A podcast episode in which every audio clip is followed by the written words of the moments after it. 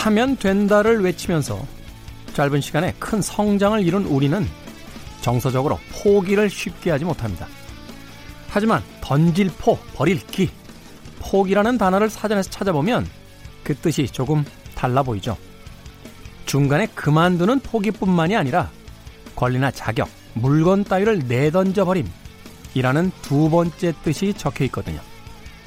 모든 걸 다 가질 수 없는 인생이기 때문에 던질 포와 버릴 기는 삶의 중요한 부분입니다. 인간이 스스로 날기를 포기했기 때문에 비행기를 만들었던 사실 알고 계십니까? 김태훈의 시대음감 시작합니다.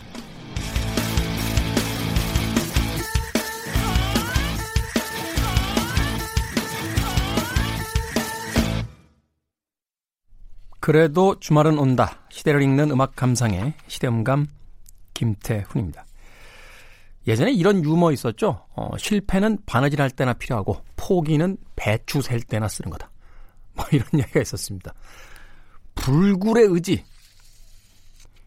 뭐 이런 것들이 하나의 삶의 가장 중요한 지침이 됐던 시절도 있고요. 심지어 어떤 대기업을 창업한 창업주는 해봤어? 라고 일갈하기도 했습니다. 무엇인가 중도에서 그만두지 않고 끝까지 해야만 한다. 라는 강박 아닌 강박에 시달렸던 시대들이 있었죠. 그래서 그런지 몰라도요. 그 시대를 살았던 저희 세대 정도 되는 사람들은 책을 한번 읽기 시작하면 정말 재미없는데 그 책을 중간에서 쉽게 포기를 못해요. 어떻게든 끝까지 읽으려고 합니다. 그래놓고 끝까지 다 읽어놓고 보면 이 책을 왜 봤을까 하는 생각이 들 정도로 뭐 내용도 없고 재미도 없는 그런 경험을 하게 되죠. 제가 몇 년 전인가요? 극장에서 영화를 보다가 그때 이제 영화 프로그램은 다 그만두고요. 어, 그냥 순수한 취미로서 영화를 보던 시절인데 영화를 보다가 너무 재미없는 거예요. 너무. 내가 만들어도 그거보단 잘 만들 것 같아요. 제목 뭐냐? 알려줘? 그래서 정말 제가 그렇게 수많은 영화를 극장에서 봤습니다만 손에 꼽을 정도였는데 일어나서 나왔어요. 이거를 한 시간 넘게 더 보는 건 내 인생의 낭비다. 그리고 나왔는데 문득 자유를 느꼈습니다. 아, 자유로졌다. 이제는 쓸데없는 것을 무조건 열심히 해야 되는 시기에서 벗어났구나. 그 뒤로는 뭐 가차 없습니다. 제가 제 서재에서 별명이 저 혼자 지었지만 칼제비예요, 칼제비. 책 보다가 재미없으면 막 던져요. 심지어 막 버려, 팔아. 막. 재미없어. 그리고 이제 니책 따위 꼭 봐야 된다는 강박에 시달리지 않아도 돼. 그리고 뭐 두꺼운 책들. 근데 꽂혀 있으면 또 신경 쓰니까 거꾸로 꽂아요. 그러면서 이제 더 이상 볼 수 없는 책과 안 봐도 되는 영화 그리고 폼으로 사들였던 무슨 음반 이런 것에 대한 포기가 이루어지니까 삶이 비로소 가벼워지면서 행복해지는 그런 경험을 했습니다. 때때로 우리의 삶은 가질 수 없는 것들을 포기하지 못하기 때문에 불행한 것이 아닌가 하는 생각이 들어요. 가난하게 사는 한 남자의 이야기를 다뤘던 책이 있었는데 그 책에 이런 구절이 있더군요. 가난해지고 나서야 그 수많은 갖고자 했던 물건들이 사실은 그다지 필요하지 않다는 것을 알게 됐다. 포기야말로 우리 인생에 또 다른 덕목이 되지 않을까 하는 생각이 듭니다. 자, 김태훈의 시대 음감, 시대 이슈들을 새로운 시선과 음악으로 풀어봅니다. 토요일과 일요일 오후 2시 5분, 밤 10시 5분 하루 두 번 방송되고요. 팟캐스트로는 언제 어디서든 함께 하실 수 있습니다. 자, 링킹 파악의 음악 듣습니다. Given Up.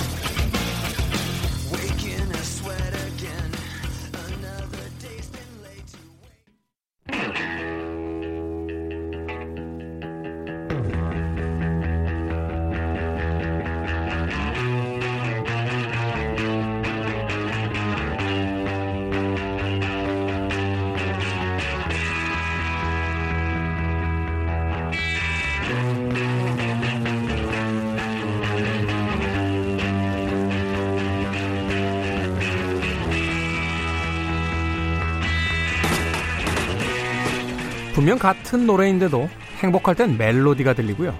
우울할 땐 가사가 가슴에 와서 콕콕 박힙니다. 지금 여러분의 음악은 어떻게 들리십니까? 우리의 시간, 우리의 음악 이야기, 시간을 달리는 음악. 김경진 대중음악 평론가 나오셨습니다. 안녕하세요. 안녕하세요. 최근 사람들의 귀에요. 콕콕 박히면서 화제가 된 노래가 있다고 합니다. 래퍼 마미손의 짬에서 나온 vibe라는 곡의 가사인데 기계를 어떻게 이기라는 말이냐. 내가 이세돌도 아니고 뭐 이런 가사가 있대요. 네. 이 노래 아세요? 어, 뭐 여기저기 좀 나오더라고요. 그래서 들어봤는데 네. 네. 정말 이게 이제 말 그대로 저격하는 노래잖아요. 그렇죠. 음원 네. 사재기에 대한 네. 네. 어, 저격에 대한 이야기인데 사실 이것도 진실 공방이 좀 지금 뜨겁기 때문에 그렇죠. 네. 그 진실인지 아닌지에 대해서 좀 더 알아봐 놓고 네. 이야기를 좀 해야 될 것 같은데 어, 이 논제와는 좀 다른 이야기로 말하면 이세돌 구단이 은퇴 선언했어요. 아. 어, 올해 36, 37인데 이제 프로바둑 기사 생활을 끝내겠다. 아. 그러면서 했던 이야기가 어, 다시 한번 열심히 해서 세계 1인자가 돼보는 건 어떻겠냐라는 제안도 있었는데 그럼 뭐하냐 알파고가 있는데 라고 하고서는 이제 그만하겠다. 네. 아, 사실은 2017년 경에 그만둘 생각을 하고 있었는데 어, 이제야 이제 이야기한다라고 이야기를 하더라고요. 네.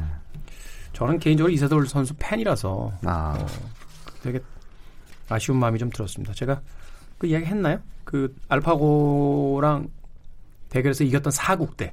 네. 제 현장에 있었잖아요. 아, 그러셨어요? 어. 나만, 나만 뿌듯한 거야? 다른 사람들은 별로 관심도 없고, 야 한국 기원 초청받아가지고. 아. 가서 봤죠, 현장에서. 네. 정말 눈물이 다 글썽거리더라고요. 세 번 지고 한 번 이기는데, 야, 진짜 거기 있던 그 바둑 관계자들 중에 거의 절반은 울기 직전이었어요. 아. 그만큼 네. 이제 그 기계에게 그 졌다라는 게 충격적인 어떤 사실이었는데 네. 불과 몇 년 만에 이제 인간이 기계가 기계를 이길 수 없다는 걸 받아들이는 그런 시대가 돼버린 게 아닌가 하는 생각이 듭니다. 자, 김태훈의 시대 음감, 우리 시대 음악 이야기, 시간을 달리는 음악. 오늘 어떤 이야기입니까? 오늘은 좀 그 저희가 아주 그 흥미롭게 생각하는 이야기죠. LP 이야기를 좀 하려고 합니다. LP. 네. 저는 어릴 때 이 LP라는 단어에 아주 심오한 뜻이 있는 줄 알았어요. 저도요. 나중에 봤더니 그냥 오래 들을 수 있다 이런 뜻이잖아요. long 그렇죠, play. long play. SP는 short play. 뭐. SP는 standard입니다. 아, standard인가요? standard. 아, EP가 네. edit. extended. extended. 맞아. 네. 아, 제가 헷갈렸군요. 이제 연세가 드시니까. 왔다 갔다 합니다. 어쨌든 long play 하나 맞췄네. 네. long play. 네. standard play. 네. 사실 그래서 이 LP라는 게 뭔가 좀 어떤 신비한 어떤 음악을 담고 있는 어떤 매체 같은 느낌이 있었는데 네.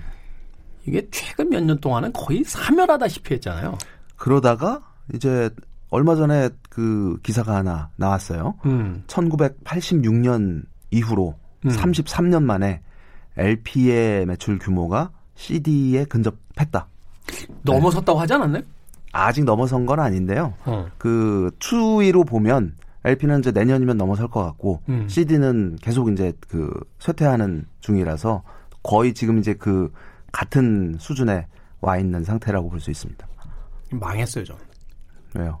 저는 이제 LP로 음악을 듣다가 CD가 딱 나오길래 네. 결국 CD로 가 있구나. 그래서 LP를 정리하면서 다 CD로 바꿨습니다. 저도 그랬습니다. 근데 이 CD가 네. 이제 음원으로 가잖아요. 네. 그리고 음원은 이제 완전 디지털이니까. 그러니까 완전 반대쪽에 있는 아날로그인 LP하고 음원은 이제 그 양극단에서 가치가 있으니까. 네. 중간에 낀 CD는 아무도 안 사고 심지어 중고 가격을 봤더니 거의 뭐 10분의 1도 안 나온 상황이고 네. 망했구나 하는 생각이 들어가지고 좀 우울합니다 요새. 네. 저는 한 10년 전에 이사를 하면서 LP 뭐 그렇게 사실 많지도 않았지만 한 2,000장을 그냥 누굴 줬어요. 2,000장? 네. 음. 근데 그 중에는 지금 이렇게 보면 거의 뭐 50만 원, 뭐 심지어 100만 원 음. 가요 앨범 어떤 앨범들의 경우 그런 것들이 이제 섞여 있었는데 정말 속상하죠. 저도 비슷한 경험 네. 있어요. 그 집에서 음악을 한동안 안 듣던 시절이 있어가지고 단골 LP 그 바에다가 네. 동생이 하는 데였는데 후배 동생 한한 6, 700장 갖다 줬어요. 그러니까 여기 와서 이제 나 올 때마다 맥주 한 잔씩만 줘. 음악 좀 듣게. 그래서 탁 가지. 어, 뭐 형 얼마든지 망한 거예요. 네. 망했는데 망하면 지나 망하지. 음반들은요? 내, 내 음반들과 함께 네. 사라졌어요. 야. 제가 보기엔 거의 어디서 다 팔아 넘기고 간 것 같아. 원래 그 옛날부터 그런 말 있잖아요. 음반하고 책은 빌려주는 거 아니라고. 그러니까 물론 이제 빌려주신 건 아니어도 내 손을 떠나면 그냥 떠난 겁니다. 제가 네. 그몇 장 빌린 거 있잖아요. 네. 받을 생각하지 마십시오. 아, 그럼 그 내판도 하나 거기가 있네. 김경진 씨한테. 그런가요? 뭐 없는 것 같은데. 어? 에디트 피아프, 내 분, 야, 이분이 진짜. 자, 다시 돌아온 LP 얘기 어디서부터 시작을 해볼까요? 네. 그, 기사에 나온 내용이 숫자로 말씀드릴게요. 2019년 올해 상반기에 네. LP가 한 860만 장이 팔렸대요. 6개월 동안. 그래서 860만 장. 네, 2억 약 2억 2천만 불 정도의 이제 매출을 기록을 했고 CD가 한 1,860만 장이 팔려서 어 2억 4천만 불이 좀 넘는 어그 매출을 기록을 했습니다. 그래서 그 LP가 지난 한 2010년 즈음부터 네. 매년 엄청난 폭으로 지금 상승세인 중이고 CD는 이제 계속 어 하락을 하고 있는 중인데 내년이면 이제 이 그 비율이 어 역전이 될 거라라는 이제 전망을 하고 있죠. 네. 재밌는 게 그 이베이에서 그 LP 뭐 여러 가지를 판매를 하지만 네. 그 데이터가 있더라고요. 2007년에 2007년에 이베이에서 LP 한 장당 그 판매되는 평균 가격이 4.8달러였다고 해요. 4.8 4.8불. 네, 그러니까, 그러니까. 뭐한 뭐 한 5, 6천 원 한 거죠. 6천 원 정도 네, 6천 원 정도 한 네. 거죠. 근데 10년 후 2017년 기준으로 보면 28.4달러. 네. 한 장당 평균이 거래되는 가격이. 이게 뭐 최근 LP가 뭐 안에다 금박을 씌울 리도 없고 그러니까 이베이는 주로 이제 중고 거래들이 많잖아요. 근데 네. 과거에 우리가 그냥 5천 원, 만 원이면 샀던 그런 LP들이 지금 이베이에서 그거에 한 대여섯 배 되는 가격으로 이제 판매되고 있다고 보면 되는 거죠. 음. 그리고 국내에서도 사실은 그런 지표들이 매년 눈에 띄는 부분들이 몇 개가 있거든요. 예를 들면 한 제가 한 2014년 즈음에 청계천 갔다가 우연히 김광석 앨범이 하나 보여서 다시 부르기라는 네. 앨범 있잖아요. 그거를 샀었는데 그때 그냥 미개봉 그 펀칭이 돼 있는 그 옛날에 음반사에서 재고가 많이 남으면 구멍을 뚫어 가지고 그냥 싸게 어 넘기는 그렇죠. 소위 이제 뭐 매절이라고 그러죠. 그렇죠. 그 예, 예. 반품 안 되는 네, 판으로 예. 확인하기 위해서 바코드에다 구멍 뚫어 가지고 그렇죠. 예. 네. 그런 거였는데 8천 원 주고 샀었거든요. 네. 근데 그거 지금 80만 원, 100만 원 이런답니다. 불과 5년 만에. 그 판도 제가 LP바에 갖다 놨었거든요. 그러니까 이게 이게 지금 뭐 사실 그뭐 어떤 앨범이 얼마에 거래되고 있다 뭐 이게 중요한 건 아니죠. 근데 다만 그런 그 시장에서 이제 그런 추이가 생겨난다는 이야기는 이미 씬에서 LP의 수요, 그러니까 찾는 사람이 있으니까 가격이 형성이 되는 걸 거잖아요. 네. 그리고 이제 그 앞서 말씀드렸던 것처럼 올해 미국에서 상반기에만 거의 이제 CD에 근접한 어, LP 매출액이 나왔다라는 얘기는 지금 많은 사람들이 음악 듣는 패턴이라는 게 결국 휴대폰을 통해서 스트리밍으로 이제 음악을 듣는 게 보편화가 된 어, 시대이기는 하지만 그 반대편에서 LP라는 이 정말 불편하기 짝이 없고 정말 신경도 많이 써야 되는 음. 또 그냥 폰 하나만 있으면 들을 수 있는 게 아니라 여러 또 장비 들도 갖춰야 되고 이런 굉장히 여러 절차를 거쳐야 되는 이 매체가 다시금 사람들에게 어 회자가 되고 있다. 그리고 구매를 하고 있다 라는 의미가 된다는 사실이 굉장히 신기한 거죠. 그래서 어 2010년대 그러니까 지금 이제 벌써 2010년대도 가고 있지만 2010년대 음악 산업계에서 주목할 만한 현상 중에 하나가 바로 어 vinyl revival LP를 다시 네. 이제 그 복각하는 그렇죠. 네, 그래서 네. 우리나라에서도 지금 두 개인가가 있죠. 그 LP 회사, 만드는 회사. 네, LP 그 공장이 두 개가 지금 있습니다. Golden Noise라는 곳이 한 곳 있고 네, 또 하나가 마장 레코드라는 마장 레코드 곳이 네. 있는데 그게 세계 지금 세계적으로도 LP 공장이 굉장히 많이 늘어났대요. 그래서 음. 근데 주로 이제 뭐 미국하고 뭐 유럽, 독일, 체코 뭐 이런 데에서 많이 프레싱을 하는데 그 프레싱하는 숫자 자체가 그냥 기하급수적으로 늘어난대요. 그래서 어 그 체코의 굉장히 유명한 공장은 지금 신청을 하면 6개월 후에 그 물건을 받아볼 수 있는 정도로 스케줄이 밀려 있다고 합니다. 아니, 신보는 못 찍겠군요. 신보는. 그러니까 신보가 제작 들어가면서 예약이 되, 는 거의. 야, 그만큼 다시 LP 어떤 붐이 분다라고 네. 하는데 한편으로 생각하면은 그럴 만도 해요. 우리가 이제 디지털 음원이라고 이야기합니다만 네. 이 CD라든지 MP3 같은 경우 보면 거의 16비트 방식이잖아요. 그렇죠. 원음에 손실이 있는데 네. 사실 우리는 이제 잡음이 있기 때문에 음질이 더 좋지 않다라고 과거에는 잘못 생각했습니다만 처음에 CD 나왔을 때 그렇게 광고를 했었죠. 그렇죠. 네. 근데 LP 같은 경우는 24비트니까 네. 그 말하면 원음이 거의 다 보존돼 있다 이렇게 이렇게 볼 수 있는 거잖아요. 뭐 그냥 그 이론적으로는 사실은 그런데 그렇죠. 사실은 뭐 CD가 됐든 LP가 됐든 중요한 거는 그 매체의 특성이라기보다는 어떻게 작업이 됐느냐, 어떻게 녹음이 네. 됐고 네. 어떻게 믹싱이 됐느냐, 뭐 이 차이라고 볼 수 있기 때문에 트는 플레이어가 뭐느냐, 그렇죠. 네. 장비가 어 시스템이 어떻게 돼 있느냐, 뭐 이런 거에 굉장히 좌우가 어 된다고 볼 수 있죠. 그래서 사실은 저는 뭐 오디오 파일도 아니지만 어 뭐 음질 논쟁 이거는 사실 큰 의미를 가지고 있다고 생각은 하지 않습니다. 음. 어 저는 그런 현상이 가장 그 단적으로 드러나는 예가 그거라고 생각해요. 요즘에 이제 나오는 LP들 해외에서 나오는 LP들에 보면 대부분 스티커가 하나 붙어 있습니다. 스티커에 뭐라고 써 있냐면 MP3 다운로드 쿠폰이 동봉돼 있다. 이게 뭐지? LP라는 건 음악이 담긴 매체고 네. 음악을 들으려고 사는 건데 여기에 MP3 다운로드를 받을 수 있다. 옛날 옛날식으로 하면 이런 거잖아요. LP 사시면 카세트 테이프도 드려요. 이런, 이런 거잖아요. 그래서 그 말인즉슨 LP를 구매하는 사람들도 이거를 반드시 듣기 위해서만 이 LP를 사는 게 아니라는 의미죠. 일체 소장품으로서. 그렇습니다. 예. 네. 그래서 merchandise 어떤 기념품 개념, 특히 요즘에 이제 아이돌 그 뮤지션들도 LP를 발매하는 경우가 조금씩 늘고 있어요. 아, 많더라고요. 네. 네. 그래서 그런 경우는 심지어 집에 뭐 턴테이블 이런 거 아무것도 없어도 그냥 일단 삽니다. 그러니까 제가 네. 깜짝 놀란 게요. 네. 10대들, 20대들이 그렇게 LP를 산다는 거예요. 그래서 어, 그 오디오를 뭐 쓰냐고 물어봤더니 오디오 없어요. 그러는 거예요. 그럼 뭘로 들어? 라고 했더니 안 들어요. 그렇죠. 그냥 포장지도 안 뜯고 그대로 놔두더라고요. 그러니까 그거 자체가 일종의 요새 말로 굿즈. 네, 맞습니다. 네. 네. 아.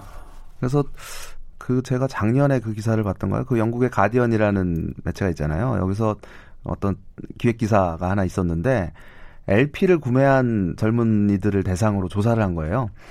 근데 어, 그 조사 내용이 이랬습니다. 지난달에 LP 산 사람을 대상으로 네. 하나라도 산 사람을 대상으로 조사를 했는데 LP를 구매해서 어, 안 들은 사람이 지난달에 사서 안 들은 사람이 반이었대요. 그리고 그 LP를 산 사람 중에서 집에 플레이어가 없는 사람이 40%. 그러니까 이게 사실은 그 말씀하신 그 현상을 그냥 어, 바로 드러내는 어, 예라고 할 수 있죠. 근데 음. 그건 뭐 우리나라뿐만 아니라 세계적으로 공통적인 현상인 것 같은데 저는 그 최근에 또 한번 놀랐던 게 11월 초에 그 서울 record fair라는 행사가 있었습니다. 네. 그러니까 이 record fair라는 행사가 2011년부터 시작이 된 그래서 그러니까 말 그대로 어 음반 판매하는 시장이 이제 장터가 서는 거예요. 그래서 여러 이제 record shop부터 레이블 또 개인에 이르기까지 여러 이제 사람들이 자기가 가지고 있는 음반을 판매를 하는데 이 행사에 올해 어마어마한 인원이 몰렸습니다. 역대 최고 수준으로 아마 추측건데 이틀 동안 거의 한 2만 명 이상이 어, 왔다고 이제 얘기를 하더라고요. SNS 보니까 좋아하는 분들 다 가시더라고요. 네, 그렇죠. 저도 이제 물론 참석을 했는데 그, 그 많은 인원들의 한 80% 이상이 20대, 30대입니다. 어. 그러니까 LP를 사러 저희 또래 뭐 40대, 50대 이런 분들은 보기가 힘들어요. 어. 그러니까 그분들은 어차피 평소에 그냥 원하는 거 사고, 예, 그리고 굳이 그 사람 많은 데 가서 뭐 그렇게 그러고 싶지 않아. 뭐 이런 심리인지는 모르겠지만 저희는 따로 거래선이 있잖아요. 근데 젊은 친구들이 어, 어마어마하게 와서 사는 모습을 보고 야 이게 정말 자리를 잡았구나. 물론 이제 어, 어떤 트렌, 트렌드의 어떤 한 편에서 좀 뭐 그런 요소도 있을 수 있겠지만 그리고 지금 아까 말씀 나눴던 것처럼 지금 LP를 구매한다는 행위가 음악을 더 진지하게 듣기 위해서가 아니잖아요. 그렇죠. 예. 네.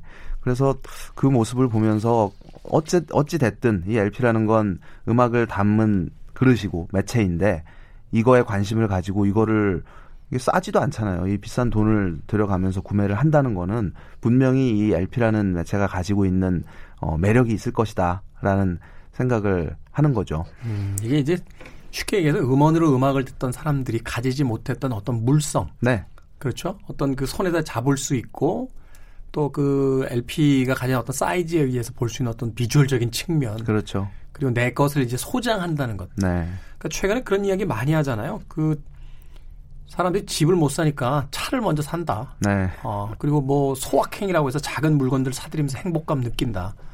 뭐 이런 이야기도 하게 되는데 최근에 LP에 불고 있는 여러 가지 어떤 그 바람 중에 하나가 네. 바로 그런 어떤 소확행의 또 하나의 어떤 그 요소로서 또 작용하고 있는 게 아닌가 하는 그렇습니다. 네. 생각도 해보게 됐습니다. 네. 자, LP에 관한 이야기 뭐 어, 계속해서 나눠볼 텐데요. 일단 음악 하나 듣고 네. 그리고 나머지 이야기 좀 더 들어보죠. 예. 그 아까 이제 record fair라는 거 말씀을 드렸지만 여기 젊은이들이 모이는 이유 중에 하나가 그 행사를 할 때 주최 측에서 어 거기서만 판매하는 구할 수 있는 한정반을 발매를 합니다. 네. 그래서 그거를 살려고 꼭두 새벽부터 나와서 줄을 서고 막 이러거든요. 새벽부터 왜저 네. 무슨 패션 브랜드 콜라보 하면 줄 그렇죠. 서서 네. 사고 네. 운동화 새로 나오면 사고 하듯이. 네. 네. 그래서 이번에도 이제 그런 모습이 연출이 됐었는데 그 이번에 발매된 그 앨범 음반 LP 앨범들 중에서 빛과 소금 박스 세트가 있었어요. 빛과 소금이요? 네. 빛과 오. 소금이 우리가 벌써 90 1990년대 초반이었으니까 한 30년 됐는데. 네, 거의 네. 이제 그 샴푸 요정 같은 경우 벌써 한 30년 된 노래고. 네. 근데 그거를 살려고 젊은이들이 어 줄을 서 있었던 거죠. 그래서 빛과 소금은 왜 갑자기 음. 그러다 보니까 어 이야기를 나누다 보니까 최근에 불고 있는 그 트렌드 중에 하나가 시티팝입니다. 아.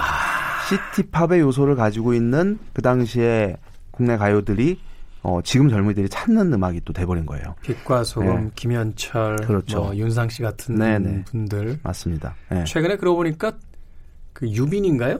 그 JYP에서 나온 네, 네, 원더걸스 출신의 네. 음악을 들려주는데 숙녀라는 곡을 듣고 나서 제가 깜짝 놀란 게 한 30년 전에 나온 노래처럼 만들어놨어요. 네. 그 시티팝 음악으로. 네, 그래서 굉장히 깜짝 놀랐던 그런 기억이 있습니다. 그래서 이제 그런 그 영향이 또 반영이 됐구나 하는 걸 네. 느낄 수 있었는데 그래서 그 빛과 소금 두 번째 앨범 중에서 어 꿈이라는 노래예요. 근데 그 박성식 씨가 이제 작곡하고 노래한 작품인데 지금 들어도 참 세련된 그런 음. 아주 요즘 유행하는 그 city pop의 여러 조건들을 충족하는 곡이라서 오늘 이걸 골라봤습니다. 네. 다시 돌아오는 LP와 아, 서울 record fair에 대한 이야기 해주시다가 최근에 젊은 층을 어, 대상으로 해서 일본에서 나온 용어긴 합니다만 그렇죠. 그 시티팝 계열의 음악을 들려줬던 빛과 소금의 꿈 듣고 오겠습니다.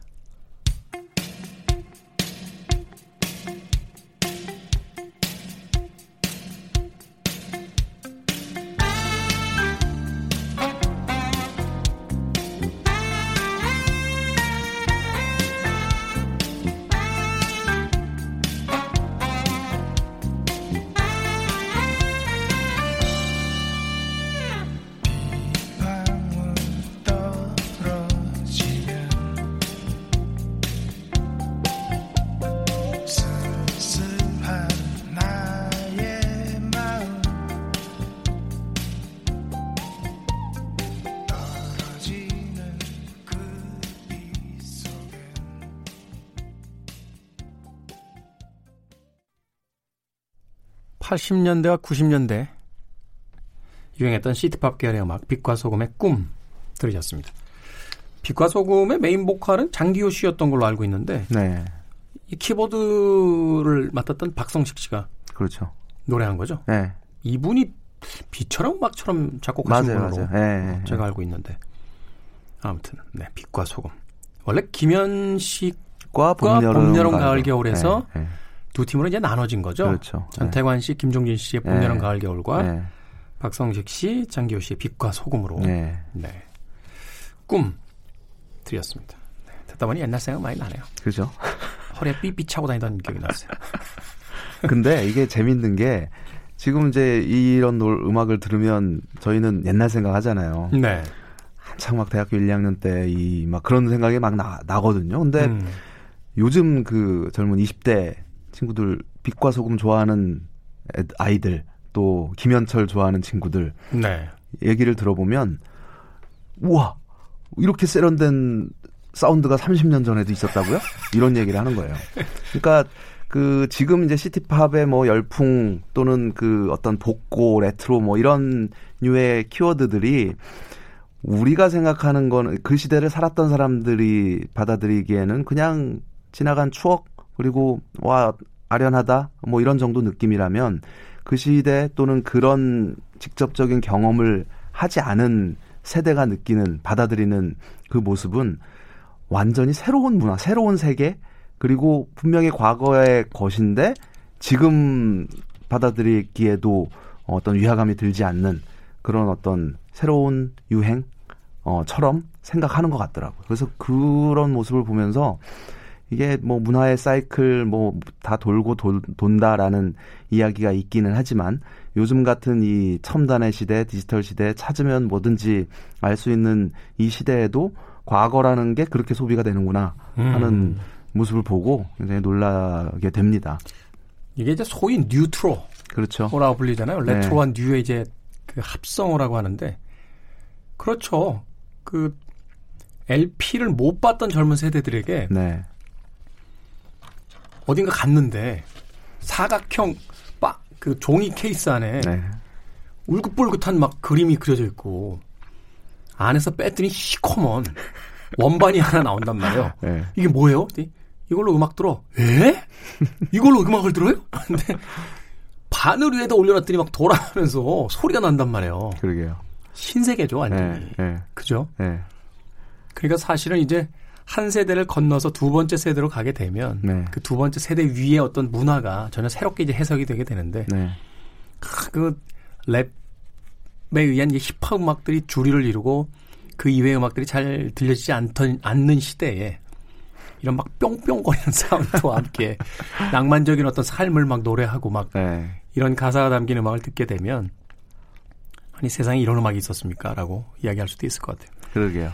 저희 80년대, 90년대도 생각해 보면 60년대, 70년대 밴드들 음악 들으면서 죽인다. 맞아요. 예, 그리고 예. 동시대에 나왔던 예. 밴드들 막 무시했잖아요. 그랬죠. 본조비 뭐 이런 거 들으면 에이, 뭐야 이게 막 이러면서 레드 제플린, 딥 퍼플, 뭐 롤링스톤스 막 이런 음악들 이제 들으면서 역시 뭐 60년대, 70년대 최고야 막 네. 이러면서 음악 들었던 기억이 있는데 그 음악을 듣는 패턴은 계속해서 반복되는 게 아닌가 네, 그렇습니다. 생각해야 됩니다. 그 레코드 페어 얘기를 잠깐만 더 할게요. 네. 이 레코드 서울 record fair라는 행사가 사실은 그 미국의 행사에서 좀 영감을 얻어서 아이디어를 얻어서 이제 시작이 된 거라고 합니다. 2008년부터 미국에서 어떤 행사가 매년 어 개최가 됐냐면 Record Store Day라는 어그 이벤트가 매년 개최가 됐어요. 봄에. Record Store Day. 네. 근데 이게 이제 그 이제 record fair 같은 경우는 장소를 섭외를 해서 그 장소에 seller들이 다 모여서 이제 장이 펼쳐지는 그런 행사라면 Record Store Day는 어 참여자들이 소매 매장 음반 매장을 운영하는 사람들입니다. 그래서 음. 각 매장들이 참여를 하는데 어 장소는 자기 매장이에요. 그래서 어. 그 지정된 그 날에 특별한 어떤 그 날을 위한 그 판매 제품들 또는 새롭게 제작된 음반들 또는 뭐 뮤지션들의 참여도도 굉장히 높아서 좀 규모가 있는 record shop 같은 경우는 어, 뮤지션이 와서 공연을 펼치기도 하고 네. 심지어 메탈리카가 와서 라이브를 하기도 하고 record shop에서 네. 오. 그리고 사인회 같은 것도 하고 또 뭐 다양한 메탈리카가 요새 좀 조금 떨어졌나요? 여전히 top이죠. 네. 근데 그게 그런 행사 그래서 그 미국 내에서 1,400개 매장이 참여를 하는 어 굉장히 큰 행사로 그냥 시작하자마자 자리가 잡혔고 네.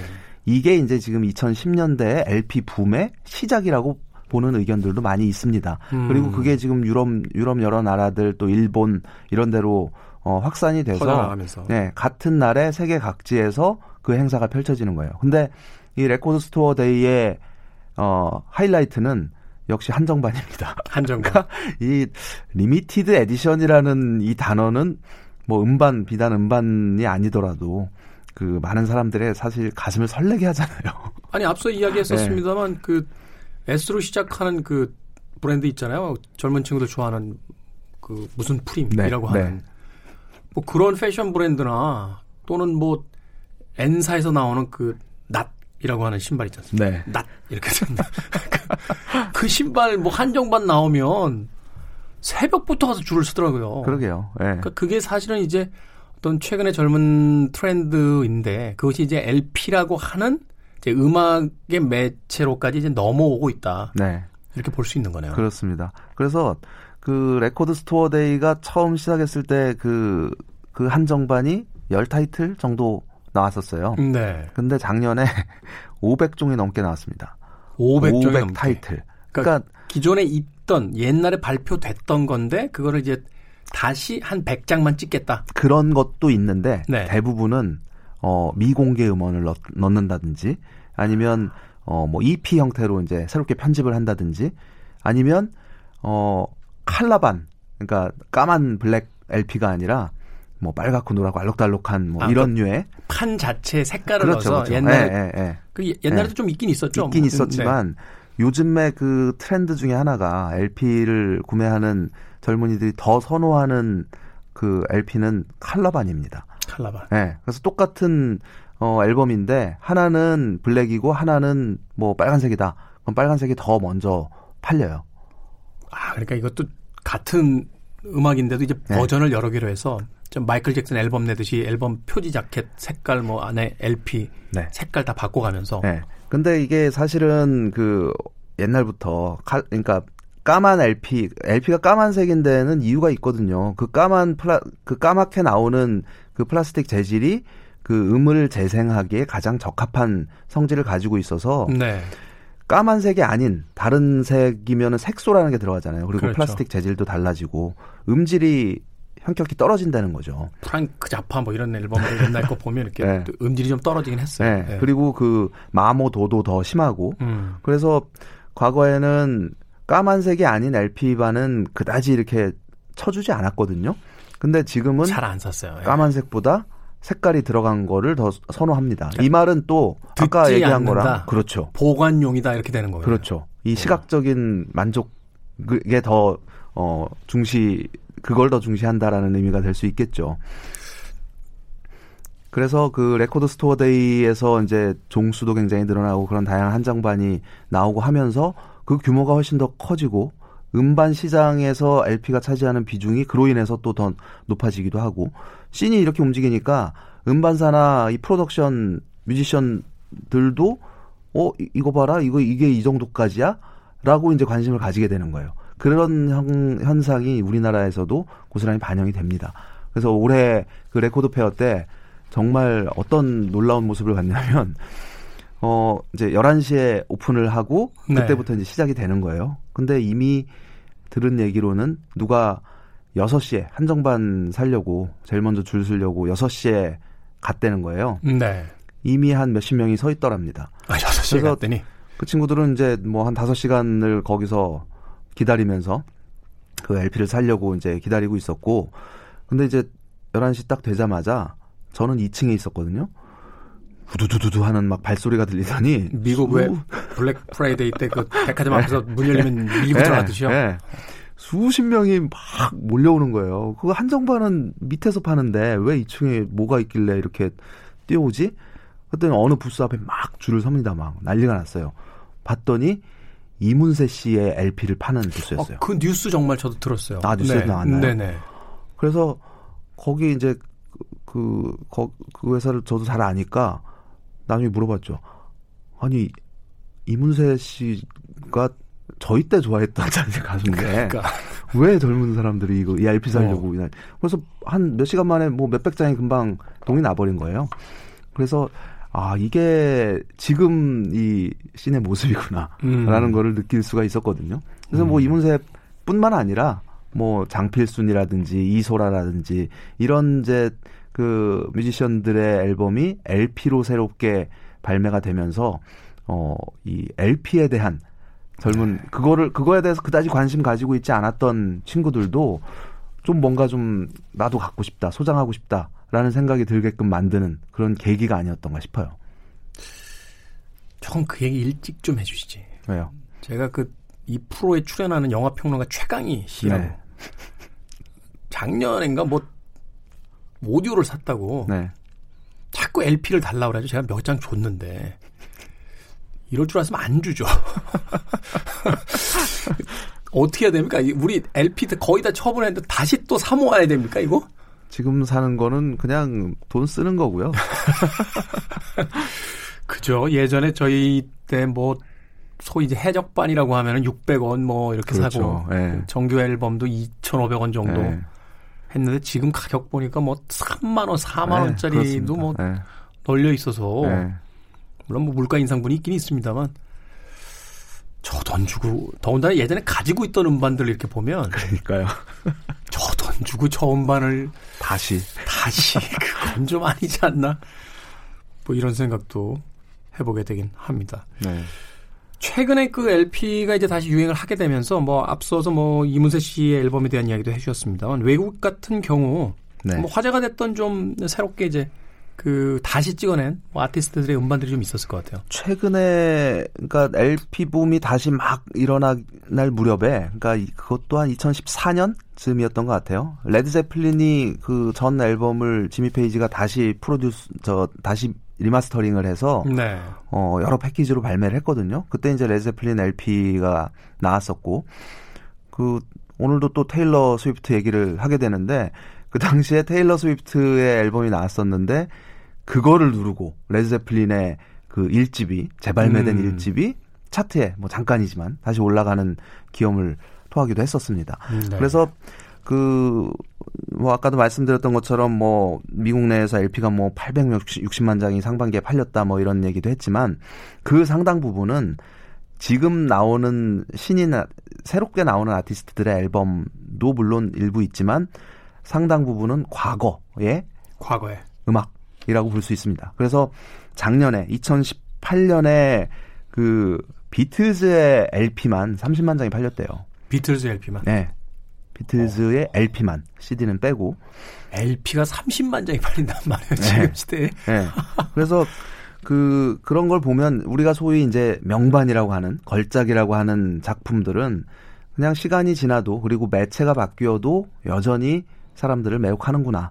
그래서 그게 또 이제 그런 음악들의 힘이 아닌가 싶어요. 그리고 음. 이제 비틀즈가 뭐 그 정도가 판매가 됐고 정말 뭐 legend들이죠. 뭐 핑크 플로이드니 뭐 데이비 보위, 레드 제플린, 퀸, 뭐 지미 핸드릭스 뭐 이런 아티스트들의 앨범 LP가 또 10만 장 정도가 판매가 됐다고 합니다.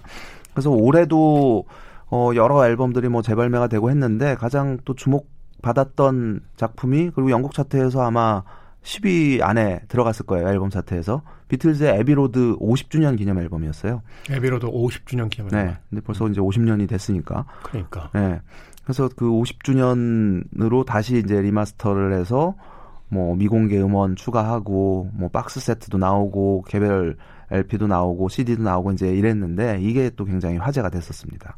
음, 네. Abbey Road. Abbey Road가 벌써 50년 됐나요? 그렇죠. 69년도작이니까. 네. 그렇군요. 네. 그래서 새 뭐 remaster를 책임진 엔지니어가 어 그 자일스 마틴이라는 자일스 마틴 조지 마틴의 아들. 네. 그 조지 마틴의 일부, 아 일부러 막 네. 껴 맞추는 거죠. 화제 만들으라고. 아니요, 실제로 조지 마틴의 아들 그 자일스 마틴이 그 EMI 저 유니버설 뮤직 총괄 오디오 총괄 그 head예요. 지금 오디오 출발할 때. 그래서 그 원래는 저, 저 네. 팔로폰이라는 데 있었잖아요. 네, 네, 네. 그렇죠. 그리고 지금 Abbey Road 스튜디오를 총괄하고 있고. 음. 네. 그래서 자기 아버지의 위대한 유산을 가져다가 그렇죠. 자기가 50주년 기념으로 딱 하겠다. 네. 그리고 자기보다 더 잘하는 사람한테 맡겨도 되지만 내가 하겠다. 그래서 이제 그게 또 스토리가 되잖아요. 그래. 자, 시간을 달리는 음악 오늘 LP에 대한 이야기를 가지고 어, 뉴트로에 대한 음, 이야기를 전개해서 나눠봤습니다. 가시기 전에 음, 끝곡 네. 어, 소개를 좀 해주시죠. 그 아까 잠깐 말씀하셨던 유빈의 노래를 좀 들어야 될 것 같아요. 이건 좀 뭐 LP로 나오거나 한 건 아닌데 네. 그 어떤 레트로 아까 시티팝 잠깐 말씀드렸지만 이게 작년에 나온 그 싱글로 나온 그 숙녀라는 언급하신 곡인데 어 그냥 딱 곧 옛날 30년 전 80년대 그 시티팝 뭐 우리가 뭐 많은 분들이 또 좋아하는 뭐 그런 유의 사운드가 고스란히 그냥 담겨 있는 담겨 있는 곡입니다. 네. 네. 숙녀라는 곡 준비했습니다. 제목도 벌써 옛날 분위기야. 요새 누가 숙녀라는 단어를 써요. 자, 이 곡 들으면서 김경진 평론가와 작별 인사하겠습니다. 고맙습니다. 네, 고맙습니다. 저도 끝 인사드리겠습니다. 그래도 주말은 온다. 시대를 읽는 음악 감상의 시대음감 김태훈이었습니다. 고맙습니다.